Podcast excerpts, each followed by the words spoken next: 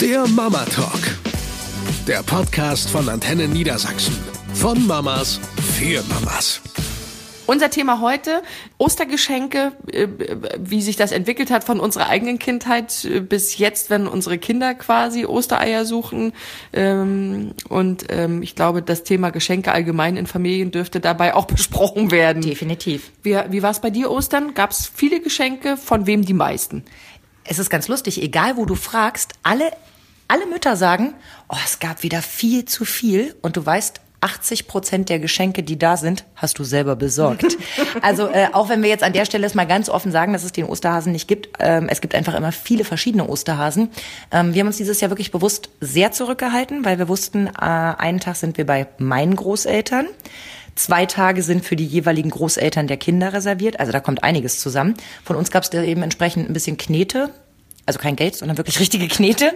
Und also was Kleines zum Spiel. Genau. Das ist ja jetzt auch nicht extrem teuer. Nee. Und ganz wenig Süßigkeiten, weil auch da weiß ich, da kommt von jeder Seite noch ein Schokohase. Wenn du das hochrechnest, mein Gott, die sind 6 und 4, das muss nicht sein. So, dann machst du die Haustür auf, stehen 2 Schokohasen vor der Tür. Hat's die Nachbarin gut gemeint. Dann fährst du nach Berlin zur Uroma, ja, der Kinder. Und die hat auch nochmal Geschenke besorgt. Ach, meine Tante kam spontan vorbei. Rate, was sie mitgebracht hat. Nur eine Kleinigkeit. Ein paar Playmobil-Figuren, ja. Auch davon haben wir natürlich schon 2 Kisten voll. Und Süßkram. Jetzt ist ja deiner noch ein bisschen kleiner.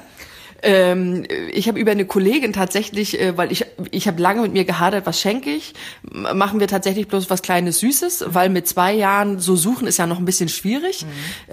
Aber die Kerstin vom Hörertelefon hat vor Ostern über eBay Kleinanzeigen einen Rasenmäher verkaufen wollen. So einen kleinen Rasenmäher für kleine Kinder. Ah, die aus Plastik? Ja, ja, ja. Richtig, die schön laut sind.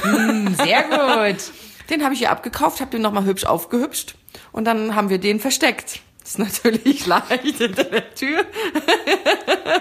Aber tatsächlich gab es nicht mehr von uns. Und da ging es nicht darum, dass ich zu geizig war, irgendwas auszugeben, weil ich am Ende des Tages gibt's immer hier und da mal eine Kleinigkeit. Und da hatte ich mir zu Ostern jetzt auch noch irgendwie und ihn zu überhäufen, war ich nicht so glücklich mit der eigenen Entscheidung und war dann aber mit dem, wie ich mich dann am Ende tatsächlich entschieden habe, total zufrieden, weil er eben auch was gekriegt hat, was ihm total Spaß gemacht hat. Dann war mein Papa mit seiner Frau da. Da gab's so ein kleines Puzzle mit Süßigkeiten. Dann war meine Mama da, die hat ihm ein kleines Buch geschenkt, so ein unzerreißbares Buch. Ich habe schon vergessen wieder, wie das heißt. Ja, ist auch so eine Art von Pixi-Buch, aber eben ohne, dass man die Seiten reißen kann. Genau, mit ganz wenig Süßigkeiten und dann kam meine Schwiegermama. Hat's ein bisschen übertrieben? Ja, ich glaube, die hat insgesamt 7 Geschenke gehabt. Am Ende das war ganz lustig, weil immer wenn er eins gefunden hat, wir haben das ausgepackt, hat er sich das angeguckt. Hat er stehen lassen, ist wieder zu seinem Rasenmäher gegangen. Und da denke ich mir dann, ist too much. Ja, also da gab's, oh Gott, jetzt, ich weiß gar nicht, ob ich das noch alles zusammenkriege. Klar, was zum Anziehen hat die Mama sich mehr drüber gefreut als der Kleine. Es gab ein Auto mit Fernbedienung, es gab ein Auto ohne Fernbedienung, es gab ein Buch, es gab Haufen Süßigkeiten, Ich keine Ahnung, was es noch alles gab. Also es war definitiv zu viel. Bist du denn zwischendurch streng und sagst, also liebe Schwiegermutter, das ist ja gut gemeint, aber bitte nicht ständig. Also dass sie das vielleicht alles auf diesen Tag legt, weil sie sagt, jetzt hat sie endlich einen Anlass? Jetzt ist es ja so, mein Mann hat ja schon 2 Kinder, wo sie quasi schon Oma ist. Und ich habe das die Jahre schon immer beobachtet, dass sie einen Hang dazu hat. Ein bisschen zu übertreiben. Ja. Das Problem ist, dass sie manchmal Sachen kauft, es aber vergisst und sie dann denkt, jetzt muss ich die beim nächsten Mal definitiv mitschenken. Ich habe zwar schon einen Haufen, aber das packe ich noch oben drauf, weil in einem Jahr passt das vielleicht nicht mehr oder sie spielen dann damit nicht mehr. Wodurch es dann automatisch immer mehr wird. Und ja, ich bin streng. Ich sag, Moni, hör auf. Du siehst doch, der Kleine kriegt das gar nicht hin. Ja, aber ich will... Nee. Du machst mir mehr eine Freude damit, wenn wir uns im Vorfeld darauf einigen können, was du ihm schenkst. Und dann weiß ich, dass es auch nur das gibt. Und dann weiß ich, dass ich das auch so einteilen kann. Dass wir sagen, komm, jetzt spielen wir mal mit dem neuen Spiel von der Oma. Aber es gibt 3 neue Spiele von Oma. Wie zur Hölle soll ich ihm das erklären? Das funktioniert nicht. Ist es denn so, dass sie das dann auch annimmt? Nein. Schade. Also zumindest bis jetzt nicht. Also wir haben beim ersten Weihnachtsfest mit dem Großen, das ist ja jetzt auch schon gute 6 Jahre her, da hatten wir dann alle Verwandten gebeten, uns Geld zu schenken, aber nicht nach dem Motto, wir sind so pleite, schenkt uns Geld, sondern wir wollten diesen wunderbaren, super, mega tollen Sitz für das Kind haben, ja, diesen Kindersitz. Und der hat eben irgendwie 100 Euro gekostet. Und da habe ich gesagt, Mensch, wenn alle was dazugeben würden, ja, war das Ding komplett finanziert. Wir haben uns alle tierisch gefreut. Das Kind hatte ein großes Geschenk zum Auspacken, ja, und wir Eltern haben davon profitiert. Aber wir haben uns danach dann eben auch selber die Regel gesetzt, oder ich habe sie eingeführt und mein Mann macht mit. Von uns bekommen die Kinder auch zum Geburtstag ein Geschenk. Ich fokussiere mich auf ein einziges Geschenk, von dem ich sage, ja, ich glaube, darüber freut er sich. Ich verrate jetzt noch nicht, was es im Juli gibt, aber ich habe es schon besorgt. Und du kannst es doch, das hört er doch hier nicht. Es gibt einen Fotoapparat, also eine Digitalkamera.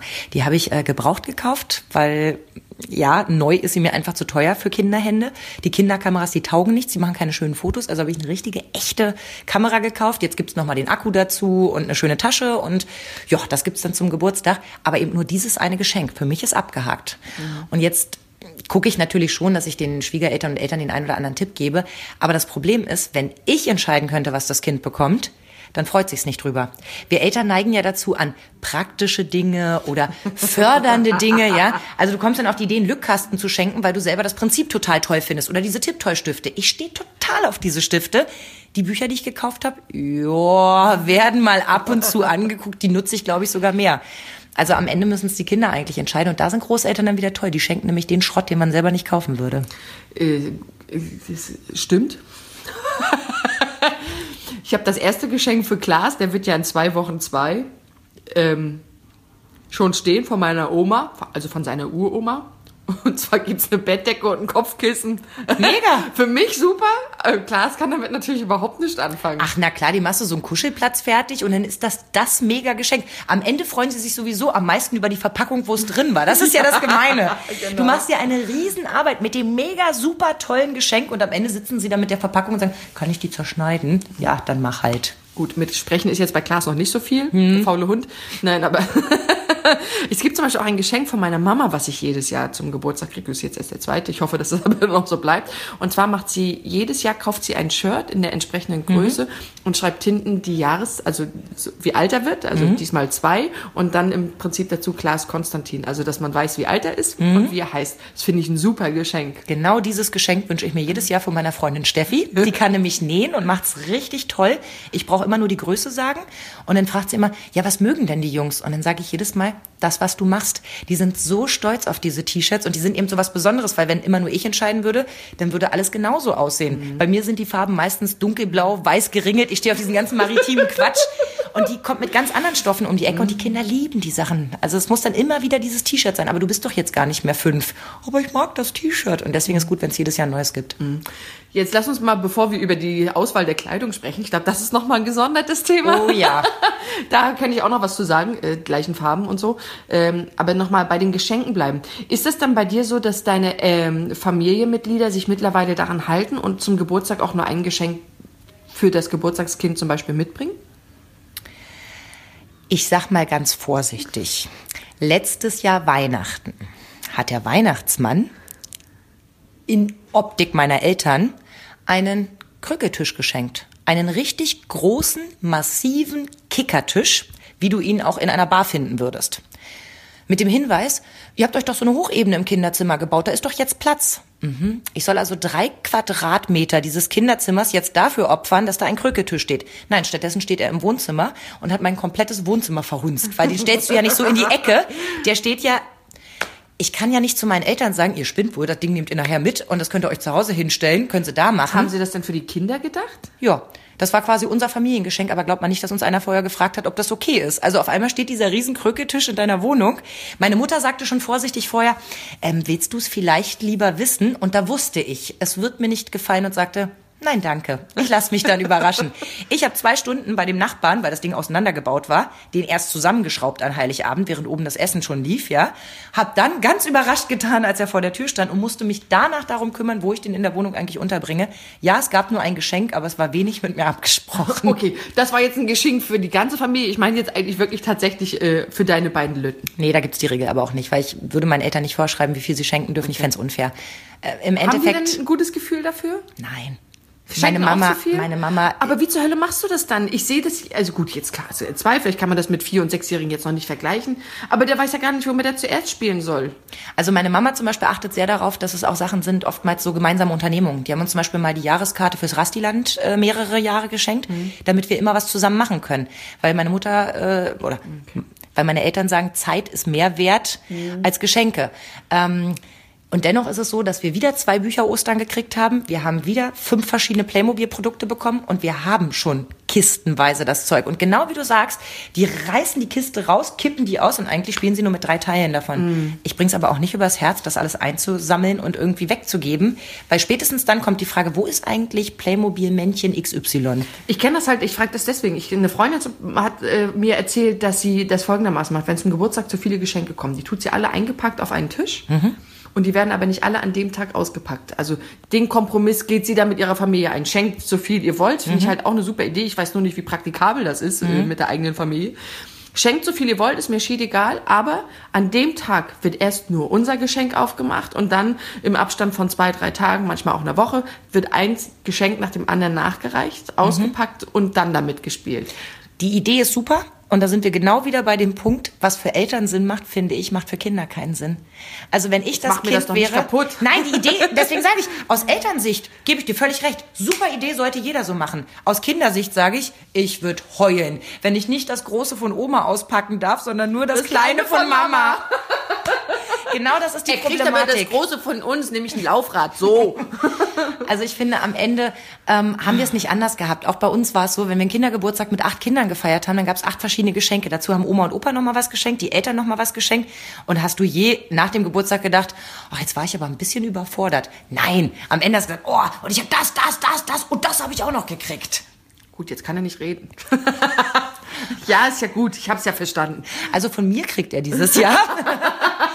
Aber was ich wirklich schwierig finde, ist, guten Freunden an Feiertagen zu sagen, es ist total lieb, dass du was schenken möchtest, aber wirklich, ich versuch's dann immer ganz vorsichtig, das ganze Kinderzimmer ist schon voll, es würde mich freuen, wenn du einfach kommst. Bring doch vielleicht Kuchen mit oder ein Blümchen. Oder ein Salat, den wir essen können. Ja, also weil davon haben am Ende wirklich alle mehr, weil ich genau auch so argumentiere, wir haben einen ganzen Schrank voller Spiele, wir haben kistenweise Playmobil, Lego, Eisenbahn, was weiß ich nicht, ne? Da fehlt nichts mehr. Es ist von allem schon genug da. Lass uns gucken, dass wir was gemeinsam machen, dass wir vielleicht irgendwo zusammen hinfahren, eine kleine Radtour machen. Letztes Jahr zum Geburtstag kriegte Jonas von seinen Paten eine Reise nach Hamburg zum Kindermusical. Also die haben quasi alles organisiert und wir sind zusammen mit unseren Freunden dahin gefahren. Schön. Das ist halt echt ein Geschenk. Da haben wir alle was von. Das ist geschenkte Zeit. Und ja, das sind die Geschenke, auf die ich mich wirklich freue. Muss man als Mama eigentlich ein schlechtes Gewissen haben, wenn man sich zum Geburtstag des Kindes Klamotten wünscht fürs Kind? Ich persönlich finde nicht. Also ich bin sogar so dreist zu sagen, auch ein Gutschein.